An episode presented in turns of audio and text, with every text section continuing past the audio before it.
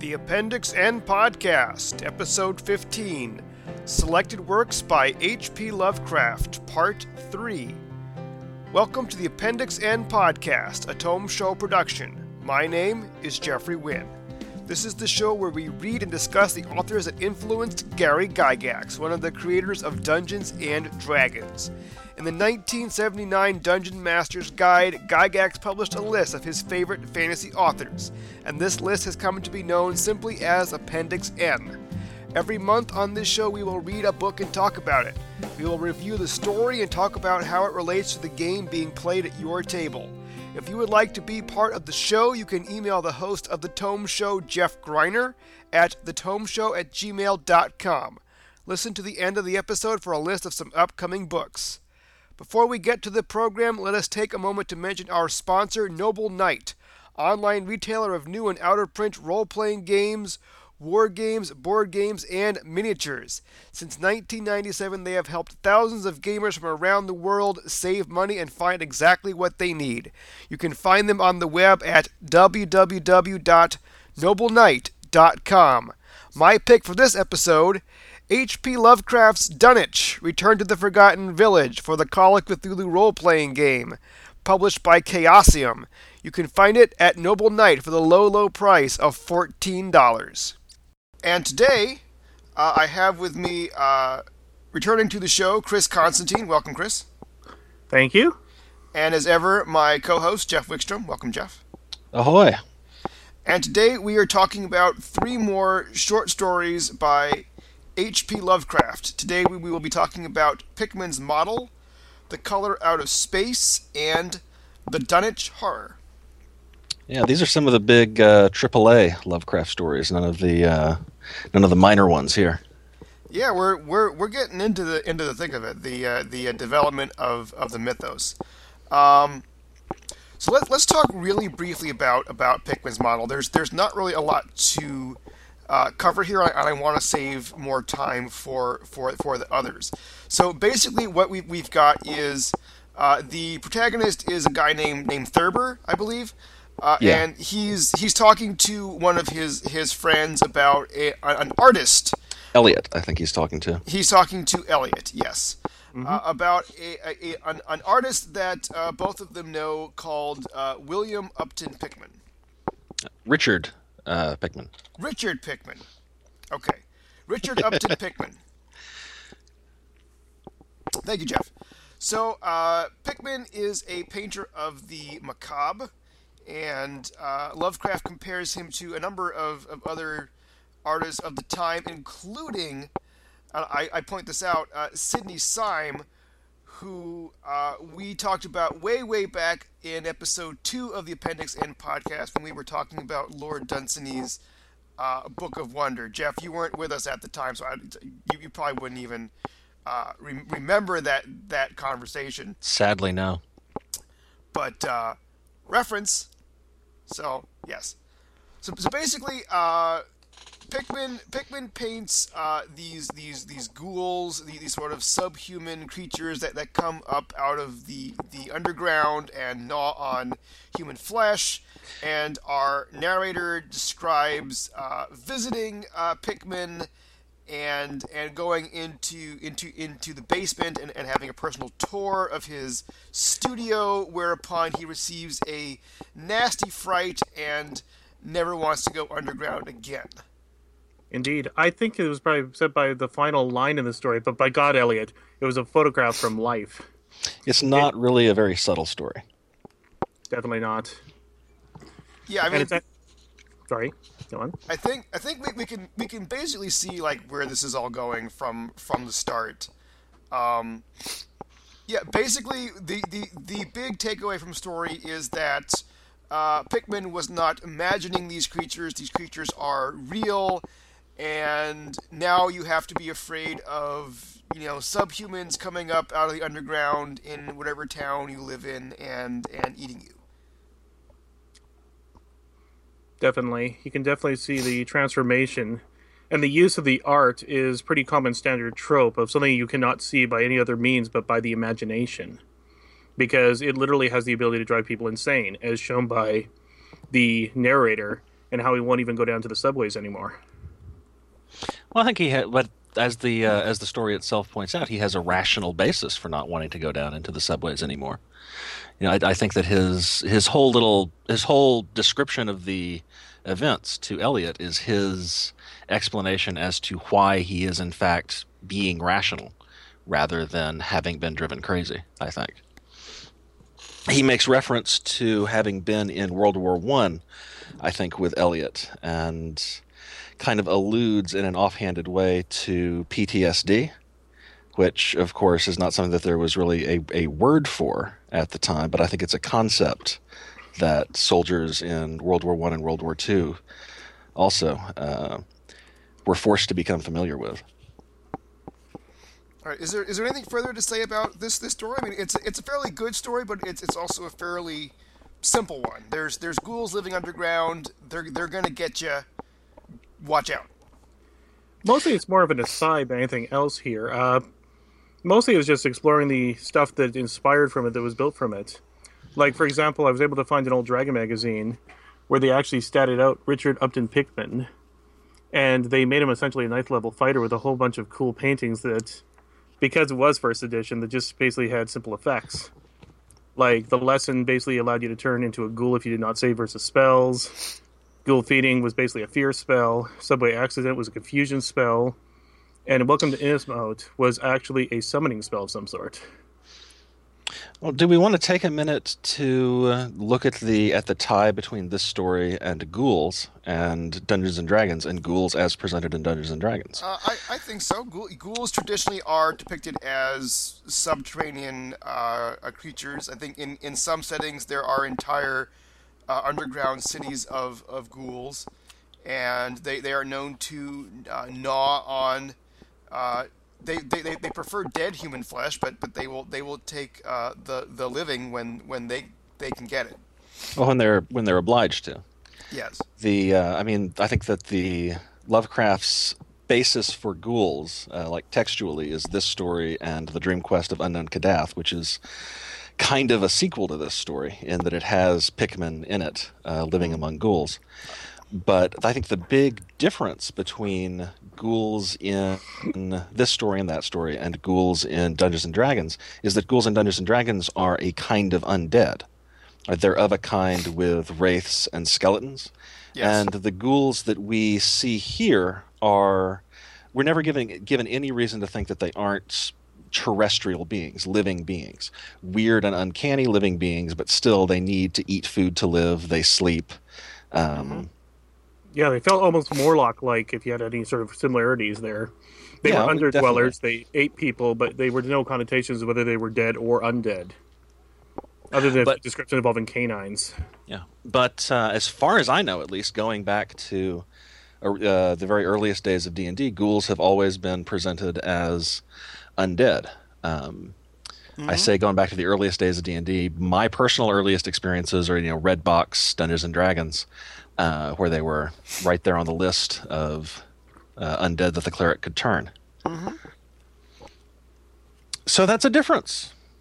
It is not sure what we can do with that, what makes that interesting, and maybe we should just move on to uh, weird, uncanny colors because yeah, let's let's let's let's move on. Maybe we'll have a little more to say about that. Yeah, I think oh, so. No problem. Yeah, let's right. do that. so uh, the the color out of space and the Dunwich horror both both sort of of deal with uh, back uh, country folks uh, people people living in the hills, uh, out in uh, the the wilderness west of, of civilized lands. In in this case, Arkham, uh, Massachusetts. Uh, the the the color out of space takes place in in I, I believe just an, an unnamed region referred to as uh, the the blasted heath and our narrator is I does, does our narrator have a name? I don't remember. Um, he he's a surveyor, I believe. For, I had a note about that, but I can't seem to find it now. He he's a he's a sur- surveyor, and they're they're they're basically going to flood the place and build a build a reservoir. And this, I think, uh, in in my research, this is the was, real world Quabbin Reservoir. Yes, yes. Um, So basically, the, the, the, the, guy just, just goes out there to look at the place on, on behalf of you know the the local, you know whatever government uh, agency is uh, doing this, and he, he just talks to one one farmer just to find out why why is the place so weird? How come no one no one lives there? And after he's done talking to this farmer, he basically quits his job and never wants to go back there again because what the farmer told him was that scary. Ammi Pierce has a lot of scary things to say. Yes, mm-hmm. Ammi Ammi Pierce. Uh, Jeff, why don't why don't you uh, sort of summarize? So the I think the thing that's kind of interesting about the color out of space is that while most of the stories that Lovecraft was writing at this time were set in what was for him the present day, in the color out of space he's flashing back uh, like 40 years to when Ammi, uh, old Ammi Pierce was a young was a much younger man, mm-hmm. and all of the original terrible things that happened on the uh, Gardner farm took place. They, these all happened in 1882. And I think that the reason for that is probably something that we're going to, uh, related to something we're going to see in the Dunwich Horror, uh, which is that in the Dunwich Horror, um, Wilbur Whiteley becomes kind of a minor celebrity. Uh, briefly, he's kind of a flavor of the month. He gets written up in the Boston Globe, among mm-hmm. other among other things. Mm-hmm. And there's no public discussion of what's happening at the Gardner farm at all. And for that to be the case, I guess Lovecraft felt it needed to take place earlier in history when there was was even less uh, technology in terms of communication and transportation than were available in the 1920s. Well, I think I think it, it also sells the just, just the devastation that, that this that this thing has wrought. That 40 years you know after the uh, visitation of the color out of space, no one lives there, and the ground is just you know dried up and and gray, right? Mm-hmm it, it, it just it just makes makes the horror like all that all that much more uh, magnified. Well, it's not exactly a monster. It's more of a feeling of dread of horror that's not even color. It's a color that literally is spoken of. It does not even exist in our regular scales that can be undescribable. And it seems to be rotting and wilting away at everything around it. And as a result, well, it basically ends up as essentially a tragedy that nobody wants to talk about. Yeah. So the the, the monster in this case is, I, I, I guess it's sort of sort of a a will o wisp because because the because I mean characters do like encounter like an, an actual floating ball of this of this color. It's it's not a it's it's not a disembodied thing, uh, but it, it so so basically there's a meteor that that hits the ground near um, this guy's this guy's farm. What's what's the family's name? Gardner. Gardner. Gardner. Yes, Nachum Gardner. I say I say Nachum. I don't know. Um, yeah, so basically, there's there's this there's this meteor, and, and a whole bunch of scientists come out to look at it, and it's it's it's really weird. Like they put it in a, in a, in a pail, and it burns a hole through the pail, and like the, the next day, like the sample that they, they took is is all gone, so they, they, they come back to, to get more, and the meteor itself is is shrunk in in in in half, right? And and they're just you know, uh, flabbergasted by this by this weird uh, substance that they've never seen before. Meanwhile, as they're breaking it, it open, uh, one of the characters notices, I, I, think, a, I think a globule of, of some color that basically comes out of the meteor and seeps into the ground. Am I am I correct in my in my? Uh... Yes. Like it gets into the groundwater. Yes. Mm-hmm. Starts tainting all of the plants in the area. Um, everything gets all weird and unpleasant. The people who live there slowly go crazy and die. Exactly, and it even starts adding a luminescence quality to a lot of the things around him, which would probably make it really eerie when it came down to it. Mm-hmm. Glowing in the dark. Exactly. Yeah. So, like everything starts to turn this this color. Uh, the, the farmer's wife is the first person to go crazy, and, and they lock the poor woman in an in an attic room, I think. Mm-hmm. Uh, but then since everybody else goes crazy at about the same time, they don't really mind the fact that she's screaming all day long. It, like it's just it's just really sad to watch. You know, you you you sort of wonder why why everyone else just just doesn't doesn't flee. They just just kind of stay there and, and slowly go crazy while everything around them is is is dying. It's it's just horrible to watch it watch it happen and, and And, and the people in question are a small, isolated group. You know, the Gardner family is father, mother, and two sons. yeah, I, I believe there's there's there's three children, but yeah, Three sons? yeah, Oh yeah, one of them dies. Well, actually, Yep. all three of them die. One of them dies early. yeah. Yep. And like I think I think Nakam and and later uh, Ammi both both say that uh, you know the, the the thing gets into your mind like you want to flee but but you you you just can't it it draws you back. Um, Yeah.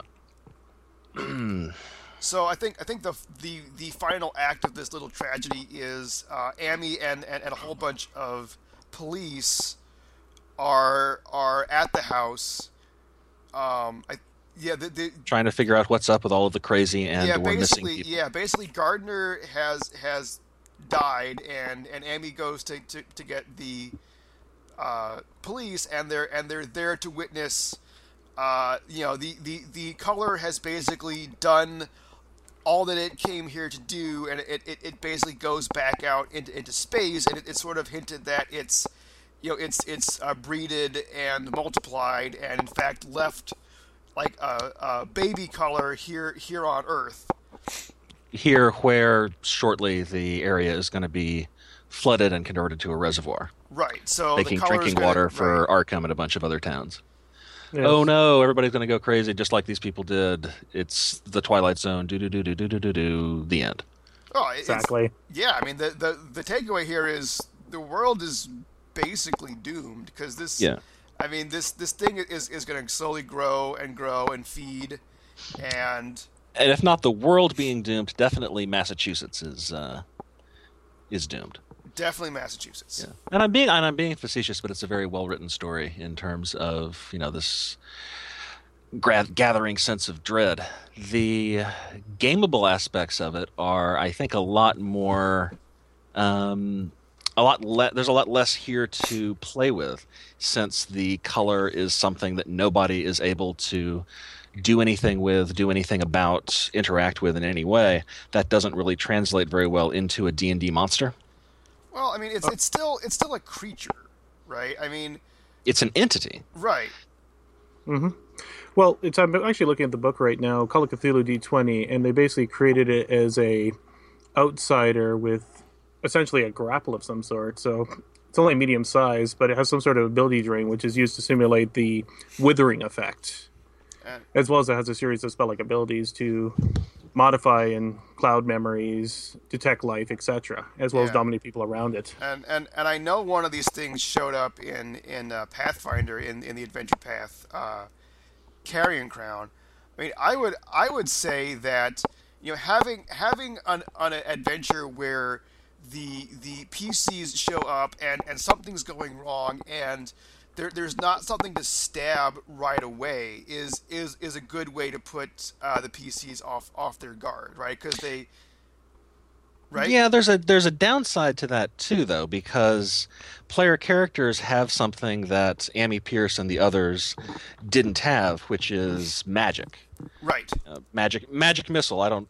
I assume that if it if, if a thing is completely intangible and your swords and arrows and stuff are going to go straight through it, then the the recourse that, that you're supposed to turn to is spells and of course that means that the characters that don't cast spells get to stand around and watch as the characters that do have spells get to save the day Well, most most D and D monsters like you don't you don't throw monsters at the PCs that the PCs can't deal with. I mean, even even stuff like fire elementals and and ghosts. You know, you can you can hack them to pieces with your with your swords. You know, ghosts you need you need magic swords, but you can Well, you, you can stab a living piece of fire and kill it. That's true, but I guess what I'm getting at is that if a if you know a plus one sword is sufficient to get the uh, the color numinous gas that's floating there and stab it and do damage to it, then that's really kind of getting away from what what is horrific about the color out of space, which is that it's it, it's beyond comprehension. It's not something that can be understood or interacted with or affected. Well, that's that's because this is this is horror fiction, and D and D is heroic fiction, where the, the heroes do stab whatever it is to death and save the day. So if, if you were running a Call of Cthulhu horror scenario, the heroes would, would show up, poke around, get frightened, and run away. If you were running a heroic fantasy scenario, the, the you know the PCs show up. They, they they initially don't know what to do. They they poke around. Maybe some of them suffer you know some mental effects or, or they get poisoned. But eventually they would they would go into the well where this thing lurks and draw it out. And you know maybe one of them would die, but you know the the the, the heroes would, would would eventually you know stab it, shoot it, whatever, and then and then move, move on to the to the to the to the next quest. Yeah, I'm just I'm trying to see see how the color out of space as presented in this story could work within the context of of D&D and what I'm what I'm imagining is that if I was running a running a game with it I would want I would want it as more a setting element than anything else. Mm-hmm. The player characters have to go into this unholy land where these terrible environmental effects are uh,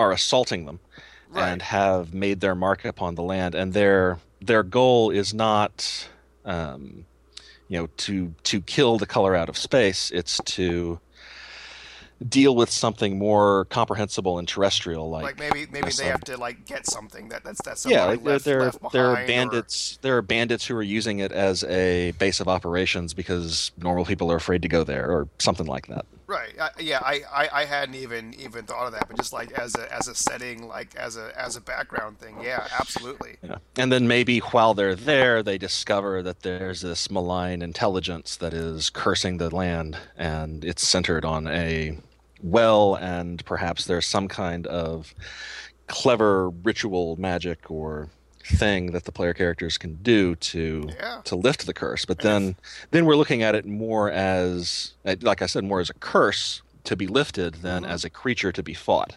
And then if they if they can do something about it, then they've got all this land, right? Yeah, and the only problem with it is that it's full of mutants and monsters and ash. Well, what what? Sure, but you know they're they're adventurous. They get they get to spend the rest of their lives clearing that that stuff out. That ash is good eating. Yeah, yes, it is. Chris, do you have anything more to add about the color out of space? Uh, two things. One, I could easily see that being almost a MacGuffin quest where you basically have to get six different artifacts away to mitigate its effect overall. You know, when it comes down to taking out the color, because you're right, it makes more sense as a hazard than a monster ultimately. Yeah. Because you really can't fight it. You must basically treat it with, well, science, or in this case, magic. And the second thing was something I've read that was just so interesting, I just want to bring it up. Uh, the story itself was written in September of 1927. I was wondering why that thing would have some significance, and one of the things I got from the color of outer space, it felt suspiciously like radiation poisoning or something to that effect. So I did a little bit of research, and I came to the conclusion why. I know what Lovecraft was reading at the time.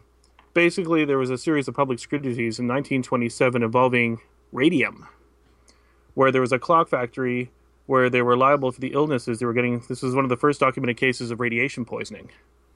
And if Lovecraft was reading that, he might have just translated it as cosmic horror ultimately, in order to get stuff over the all. After all, what is more like a color that you can't actually describe than radiation? Yeah, yeah. It, it, it, it does feel like some sort of weird sickness, rather rather than a than a than a creature. Yeah. Um, I, I, do want to want to correct you. The, the the story was written in March of 1927 and was not and, and was published in September 1927 in Amazing Stories. And while we're while we're on the facts, uh, Pickman's model was written, uh, listeners, in September 1926 and published October 1927 in Weird Tales. Yeah. Now there's a blog called Lovecraftian Science, lovecraftianscience.wordpress.com, that appears to have uh, looks like several uh, entries. This is just from Google. Several entries discussing the similarities between radiation poisoning and the uh, the effects of the color out of space. So that's definitely a definitely a thing. Yeah. So, what what does everyone think the color is? I I think it's green. Well, yeah, I've sense. imagined a sort of like a, a green black light day glow sort of thing. Sm- uh, Slimer and Ghostbusters. Well, I'd imagine it's almost like uh, for a while back there was that one dress that was being shown all over the place that was changing based on whatever perspective you had. Uh huh. I'd imagine it would be a lot like that, where the color combinations would change based on whoever was perceiving it. that way be indescribable as per the Lovecraftian tradition. Yeah, he's he, he's not the first person to to introduce the the idea of, of, of a color that we can somehow see, but it is also, you know, not part of, of you know the the uh, Roy G. Biv normal colors that we're, we're used to. It, it, it showed up in, in Burroughs on on on Mars. Uh, it, it, showed up in another in, in, a number of, of other science fiction stories I've I've I've read. It's an easy concept to describe. It's a little harder to visualize. Yeah, yeah. Mm-hmm. All right. So uh, we've got about half an hour left to talk about the Dunwich horror. Written... And we kind of we kind of breeze through these first two stories because there's just so much to unpack in the Dunwich horror. The Dunwich horror is is an amazing tale. Uh, even though it was not published in Amazing Stories, it was published in, in Weird Tales, uh, April 1929, and was written uh, the previous year, 1928. Uh, most people say the Dunwich horror. I say the Dunwich horror. I don't know if that's correct or not. I just like it better. So I just I just want to get that out there. Well, ultimately, when you're dealing with fictional words, uh, don't be too worried about the pronunciation. Ultimately, unless Lovecraft comes up in corrects us, I don't think anybody's going to complain too hard. Uh, if... Well, there's a Dunwich in England. I don't know if it's pronounced Dunwich or Dunwich. Well, Greenwich is pronounced Greenwich. So I'm, I'm just using that as the basis. I feel like I read a pronunciation guide somewhere that said that Dunwich was pronounced Dunwich, which is why I've been pronouncing it Dunwich. But at this point, I'm just taking this sentence and putting the word Dunwich in it as many times as I Dunwich can. I understand I think, completely. I think Dunwich would be a good place to, to get a sandwich. All right. So uh, Dunwich is a uh, it's basically a backcountry uh, village that's a couple miles west of Arkham, and, and, and in fact, like we're like Dunwich in this story is just described quite thoroughly. Like we're, we're told it lies along the the Aylesbury Pike. You know, we're we're introduced to a number of prominent uh, Dunwich families. We know that that there's a general store. Uh, you know, by the end of it, we I think we know a great deal about the uh, geography, and and this story also has a a very uh, detailed uh, timeline with, with, with, with all sorts of sorts of dates, and mm-hmm. in in, in the source book H.P. Lovecraft's Dunwich for the Call of Cthulhu role playing game, you can you can find an, an basically an, an, excellent breakdown of, of of of the timeline and and all the characters of the story in the the appendices. So I, I recommend uh, checking that out if you're running any any game set in Dunwich or inspired by this story. All right, so Chris, why don't you just sort of summarize what's going on here in the Dunwich horror? Well, for lack of a better term, there's this creepy family that's lo- located in Dunwich that is uh, gives birth to a son who is a gigantic man after committing some questionable rituals. He is well favored within town and so forth, but he ultimately ends up grabbing information and going to key libraries for some nefarious reason, which we know not what. And people keep disappearing within the family where there's no evidence, ultimately, mm-hmm. which of course adds to the creep factor. Like, his mother responds and basically tries to stop it, but she immediately almost disappears in the early part of the story. Right. Well, I think then, I, I, I, think I think the, I, I think the, the the mother's in on it. Like she's not trying to stop it. She's I mean the the, the, the entire family, Wizard Wizard Whateley his daughter uh, La, Lavinia, they they know exactly uh, where their child has come from, and, and they are, and and they are proud of yeah, his, I think that, of his uh, parentage. Yes, Jeff. I think that Lavinia kind of loses enthusiasm for the whole project after old Wizard Whateley dies. She starts talking to um, her friend, whose name I don't remember off the top of my head, about how she's she's scared of her son. And she has good reasons to be scared of her mm-hmm. son, which of course she can't tell her friend about because her friend is, unlike her, is not a Cthulhu cultist. Right. Um, I think I think basically what would happen is is Wilbur just got tired of, of of his mom, decided that he didn't need her to do what he wanted to do, and just you know did just didn't want to include her in, in, in his plans. I don't I don't think like she got scared and and tried to stop it. I think just think he decided I'm I'm gonna. She I'm was gonna, no longer necessary. She was no longer mm-hmm. necessary, right? Yeah. So and okay. her, her her death sequence is actually one of my favorite things um, about at least that part of the Dunwich horror yeah, because it comes on the heels of Wizard Whateley's death. right. And Wizard Whateley, he's this old guy. He's uh, crazy and self-educated and yada yada yada. He's called Wizard Whateley, so you know he's he's crazy. Mhm. Uh, but when he's dying, his house is just surrounded by whippoorwills and birds, and they're screeching and they're making all of these noises. Which was apparently a, a local superstition in, in that part of Massachusetts that, that Yeah. Lovecraft researched. That whippoorwills would uh, would carry your carry your soul off yeah, when he, you died. Interestingly, he, he uses the word uh, psychopomp, which uh, n- uh, now is a is, is an actual monster in in uh, Pathfinder. They're they're the servants of the god of death. But uh, cont- continue, Jeff. Well, a, a psychopomp is an entity that takes your soul to the land of the dead. Right. Um, but uh, and he's his, Wilbur is saying uh, as Wizard Whateley is dying that if the whippoorwills get Wizard Whateley's soul, they're going to, you know, sing and carry on and have a big old bird party. And if they don't, then they'll get all quiet. And then Wizard Whateley dies, and the birds immediately get all quiet Right. which is a you know a, an eerie bit of uh, coincidence if nothing else Yeah, it, it Then- means like he's he's a powerful wizard, and, and he was able to get his soul to the afterlife. without the with the whippoorwills yeah Right. and then uh, the only direct evidence and it's not well there's not even direct evidence the only evidence that we have for lavinia being dead as opposed to having just run off is that the people in dunwich hear uh, right before she disappears, there's one night when the people in Dunwich hear just this these uh, the birds making a big racket and carrying on in the vicinity of the Whateley farm. Right. And like I want to I want to point out that, that that I think that Lovecraft makes it very clear to anyone who's even remotely paying attention and is a fan of this sort of fiction what exactly is going on. I mean, like the, the, the entire story is is a, is a giant wink mm-hmm. from Lovecraft to to to the audience. He doesn't come right out out and say it, but you Well, except, you the except reader, when he does. except when, when, when, when he does. Except but when he does.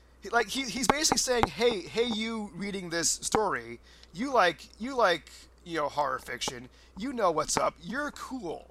You you and I, we know exactly what's going on. It's it's these poor fools who have who have no idea. And so what's what's actually go- going on is that uh, La- Lavinia gives birth to two children, uh, fathered by this otherworldly entity Yog Sothoth, uh, who is who is uh, both the key and the gate and many many other other things. Um, and the one of the sons, Wilbur, looks kind of human, and the other one, which I don't think gets a name ever, uh, doesn't look human at all It's just the horror. Yeah. it's it's the horror, right? That's that's the Dunwich horror. And so uh, Wilbur is able to masquerade as human for I think about about 15 years, and he grows like remarkably fast. Like he looks like a teenager when he's when he's four, and by the time he's 15, he's eight feet tall. He starts walking when he's only a couple months old. He's talking before he's a year old. Um, and that's when the newspapers take an interest and they come out and take a bunch of pictures of the Whateley farm and interview Wizard Whateley and Lavinia Whateley and Wilbur Whateley, which I have I, I would have loved to have read some of that that write up in the Boston Globe Sunday supplement um, about the Whateley farm and the uh, remarkable prodigy child. Well, you're you're a writer. Maybe you should write it. There, there you go. Oh, sure. Surely somebody else wrote something like that. August Derleth or Lin Carter or Robert Price or somebody has already done that. Then I can just do the, the fun part, which is reading it. quite quite possibly. So yeah, so so basically, uh, they they keep the, the, the, the other child first like in in the barn, and then they then they they basically uh, take all the floors and walls out of out of their their house except, except for the first floor and, and like and like keep him in the upper floors of their of their house because he's just that huge. Mm-hmm. And then uh, when Lavinia dies, Wilbur uh, gets rid of the partition between the first floor and the cavernous space that used to be the second and third floors, so that the house is just a big shell that and, the yeah. horror can occupy. Right. And so uh, basically, Wilbur, Wilbur's plan is he needs a page from the Necronomicon because his his his father, the wizard, has this you know arcane library, and he's got an, an, an English copy of the Necronomicon, but it's it's missing a, a key page, and he he basically wants you know him him him and, and his brother need to contact their father, uh, Yog-Sothoth, so that so that they can get home basically to wherever Yog-Sothoth is is from, and, and they also want to let uh, the outsiders in so that they can take over Earth, destroy Earth, cleanse Earth, whatever whatever horrible thing it is that they're going to do. Yeah, what what I understand the ritual on Sentinel Hill to to be supposed to accomplish is it will allow the Dunwich horror to become even larger and more dangerous and it will give Wilbur control over the Dunwich horror, and it will also like spawn a bunch of additional horrors who will overrun the earth and sterilize it. Uh, hmm. I'm not. I'm not entirely sure that Wilbur wants to control his brother. I mean, the the. I'm the looking at, uh, or like I'm thinking a... of. I'm thinking of um, Wizard Whateley's last words to Wilbur. Mm-hmm. Uh, when Whateley lies dying, which let me right. see if I can call that up. Okay. Uh, more space, Willie. More space soon. You grows and that grows faster. It'll be ready to serve you soon, boy. Open up the gates to Yog-Sothoth with the long chant that you'll find on page 751 of the complete edition, and then put a match to a match to the prison. Fire from Earth can't burn it, no how. Feed it regular, Willie, and mind the quantity, but don't let it grow too fast for the place. For if it busts quarters or gets out afore ye opens to Yog-Sothoth, it's all over and no use. Only them from beyond can make it multiply and work. Only them, the old ones, as wants to come back. So there, we're, we're, so I guess it's, it's, the question is what's okay. meant exactly by serve uh, serve ye soon and by make it multiply and work. But regardless, I think it's it's safe to say that whatever those mean, it doesn't mean anything good for humanity. I was I was actually focusing on a passage from uh, Wilbur's diary, which which they find later, where he Wilbur's basically talking about about the the upstairs, learning you know learning uh, faster than than he, and like I I got from Wilbur's diary that he viewed his his brother as a person you know, like like a person like with with an identity, not not just a just a creature, because like he had this you know otherworldly understanding of of you know what a person is. Mm-hmm. Um, but yeah, uh, wizard wizard's words make it sound more like the horror is just sort of this this creature and and a means to to to an end. Well, of course, Wizard and Wilbur may well have had very different understandings of what the horror was, since mm-hmm. The Wizard was ultimately a human being and Wilbur was a terrible abomination. Right. Okay. So Wilbur goes searching for the, the, the missing page of the Necronomicon, and this this leads us to the hero of the tale, uh, Doctor Armitage. One of three player characters who appear in the Dunwich Horror. Yes. Yeah, like this is where it feels more than any other time in Lovecraft's writing that a game's starting. Yeah, this is the Dunwich horror. This is the thing that I find really compelling about the Dunwich horror, and particularly with regards to the the Appendix N podcast and talking about these stories in relation to gaming. The Dunwich horror, more than I think anything else in Lovecraft, really uh, kind of tells the story of like a Call of Cthulhu game. Yeah. Right, you have these three academics who get wind of a terrible thing happening. They go and check it out, and they deal with it. Yeah. So Dr. Dr. Henry Armitage, A.M. Miskatonic, Ph.D. Princeton, Lit D. Johns Hopkins, whatever whatever that means.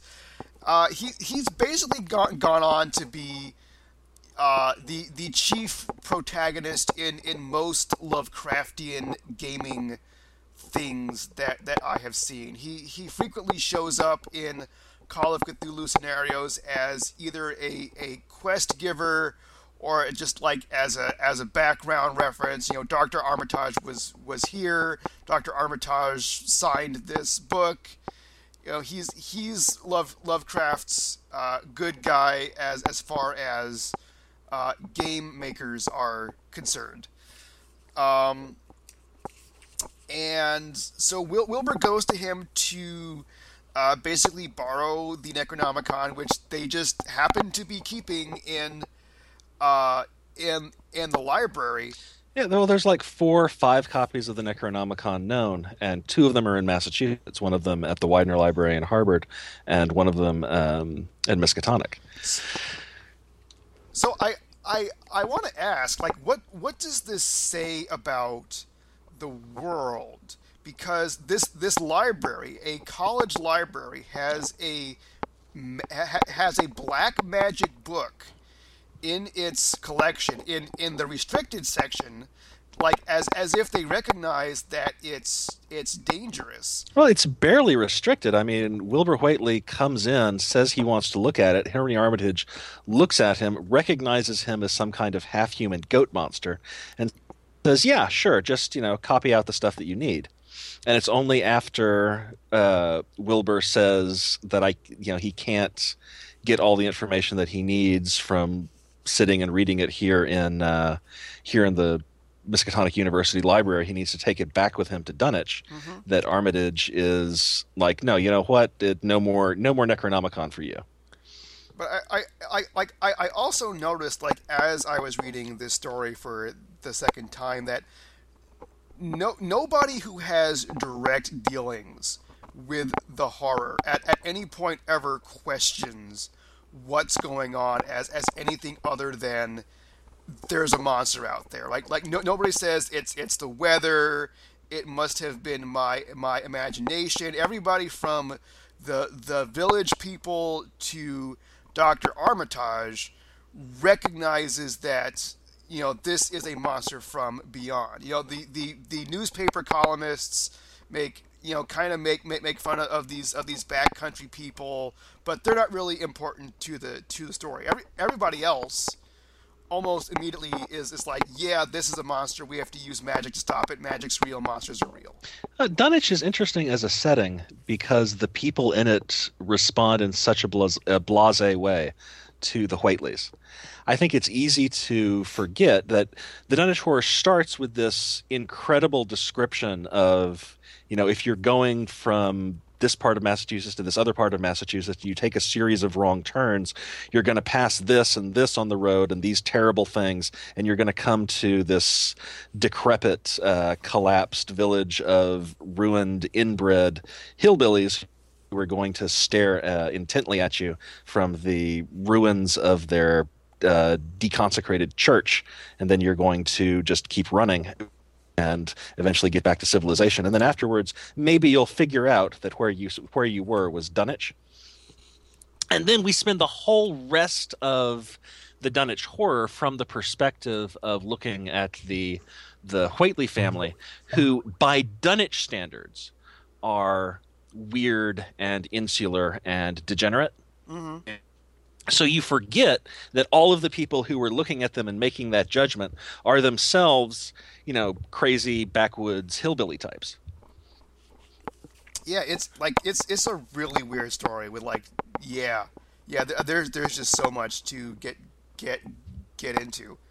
Um, but yeah, I mean the the the place is is hinted as like just just being really old like like the like the hills are are too round. There are these there's these strange like stonehenge style you know monoliths on the hills that are supposed to be older than than the than the indians.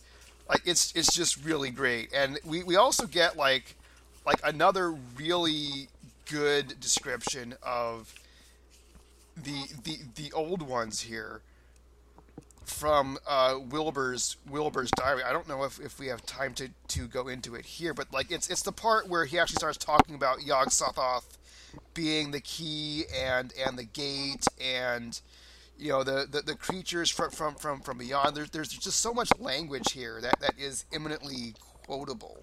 Yeah, I think I, I mean this story more than anything else, I think is is the basis for Call of Cthulhu, the role playing game.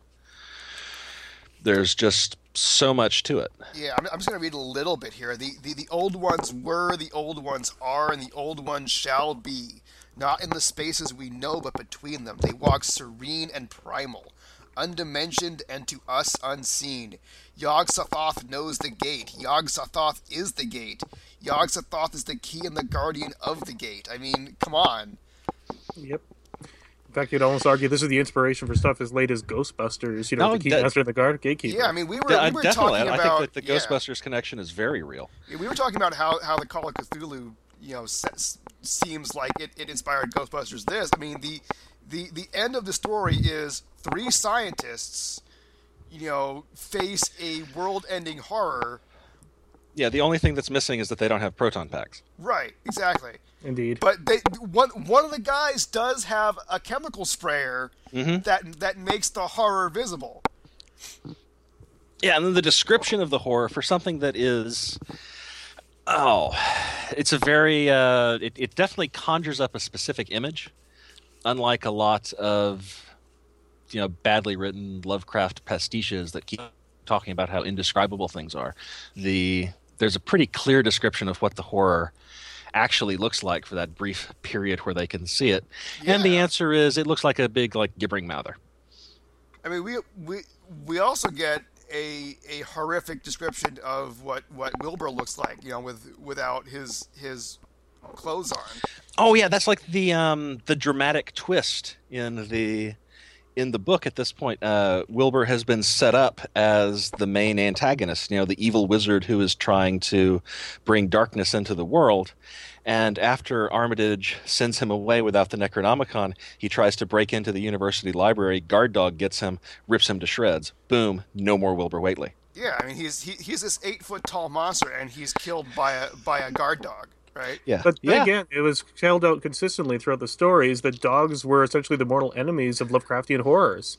Dogs would bark whenever any of the Whateleys went presence. Mm-hmm. In fact, they would disappear under mysterious circumstances. It was almost like it's being prophetic to ultimately his ultimate fate. Yeah, yeah. In his uh, diary, he talks about shooting dogs, and it's a recurring thing that dogs are um, guardians of all that is good and true. What with dogs uh, killing Mi-Go in The Whisperer in Darkness, and I'm sure dogs get mentioned other places.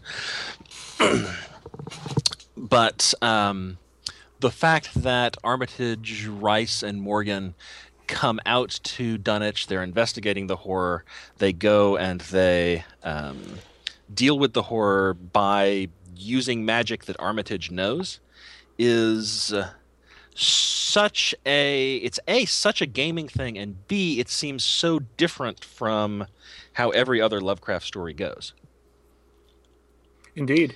right this is is, is stands in stark opposition to Call of Cthulhu to um, the Well, Whisperer in Darkness And, to and, and even the story that that, we- that Shadow we over just Innsmouth. did did before this one, the Yeah. the, the color out of space. That yeah one exactly ends it's, with it's that yeah that one ends with the color being ineffable can't understand it can't do anything about it just get to watch as it does its damage and then flies away and here armitage knows the right spell to get rid of the horror um More importantly, he didn't, unlike in almost any other story, though, he didn't technically go insane in the process.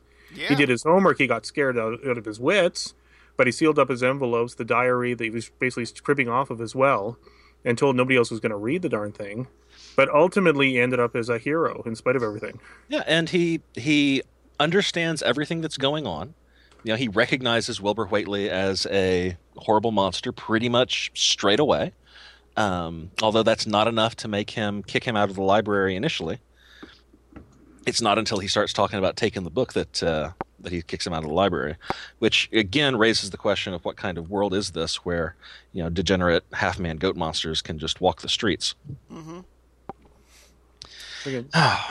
But who can say? Who can say? Okay, well we've got we've got about three minutes left. Chris, do you want to say any final words about the Dunwich horror? Actually, I got quite a few things I could say. Uh, for starters, I did a little bit of back research here on the stones of the various areas, and it looks like there were some stones of questionable content in that area. Hmm. In fact, one of them ultimately became the name of a gaming company, the idea of Avalon Hill.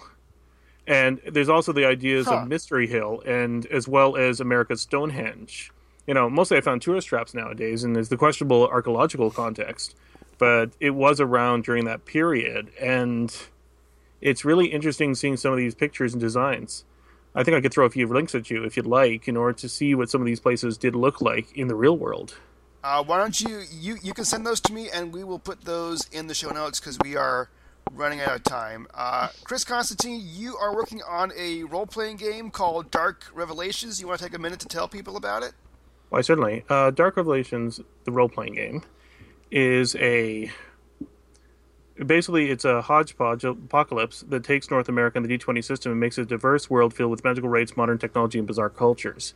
In fact, I've been recently playing around with a new concept on the blog, which is drevrpg.blogspot.ca, where I've been experimenting with uh, concepts of taking unusual objects and trying to give them a magical quality. Like the last one I did was Carhenge, which is Huh. taking a really bizarre site done by an artist, where Yeah. he redid uh, Stonehenge with cars in Nebraska. Uh, And that sounds basically- almost like uh, like a Gamma World thing. Exactly. Like it's kind of fun because I've actually been playing around a lot with that. Before then, I actually found the world's largest Easter egg done by metal. It was basically takes place in Vegreville, Alberta, and then trying to give it a bit more gameable context. So I've been having fun with that. Interesting. So everyone, check out uh, Chris's blog. And Jeff, you write stuff. Tell us about that. Uh, sure. JeffWick.com. There's it's kind of on hiatus at the moment. I wrote some stuff, but I do want to take uh, this time and talk a, just a minute more about the Dunwich Horror and say that the real takeaway, if I'm going to apply this to gaming, is that there's nothing halfway about the Dunwich Horror. There's no ironic distance. There's no. Um, there's nothing half-hearted about it. When Lovecraft decides that uh, Dunwich is a horrible place, he spends you know hundreds of words talking about how bad it is, underlining it. It's not just slightly bad; it is uh, full of crazy people. It's full of degenerates. Uh, anybody who can get any education leaves it and never comes back. Uh, and then all you go through Dunwich, and that's where the Whateleys are, and the Whateleys are so bad that everybody else in Dunwich uh, will have nothing to do with them. It's uh, it's very intense. It's very sincere. It's very focused, and that's something that I find really admirable. Uh, oh, also, the Dunwich horror is naturally invisible, which makes it a real bugger to fight. Uh, we should see more of that in monsters and D and D. Oh, That indeed. was- And oh, one last thing I've actually found that was kind of interesting here. Uh-huh. Uh, the Whateleys actually don't just present themselves in Call of Cthulhu, but they're also a major prominent family in Deadlands, where they actually take place primarily in Gomorrah, California. Well, And it's funny now we're getting into into other role role playing games, but definitely Lovecraft's writing has had an, an influence on uh, authors, uh, game makers, like all, all sorts of people who, who work in, in fiction. Unfortunately, we, we, are, we are, are out of time, you guys. It's been a wonderful discussion. You guys have, have had uh, great uh, comments, and I look forward to doing this again with more Lovecraftian tales in the future. Listeners, if you would like to be on the Appendix N podcast to voice an opinion about something we've read or something we've said, if you have any questions or comments for me, you can contact me through the Tome Show at thetomeshow at gmail.com. Visit our webpage to leave a comment or shop at our Amazon store at thetomeshow.com. You can follow along with the Tome Show by reading what we're reading, and if you'd like to be a guest on an upcoming show, just let us know. No expertise is required. Later this month, we will we will be reviewing three more tales of Conan the Barbarian by Robert E. Howard: The Scarlet Citadel, The Tower of the Elephant, and Black Colossus. Later still, we will be reviewing the novel Creep Shadow Creep by Abraham Merritt. Finally, in June, we will return to the weird fiction of H.P. Lovecraft, talking about the dream quest of unknown Kadath. These are all available in the public domain, so find them, read them, and join us for our discussions. This has been a Tome Show production of Appendix N, Episode 15 Selected Stories by H.P. Lovecraft Part 3. Thanks for listening.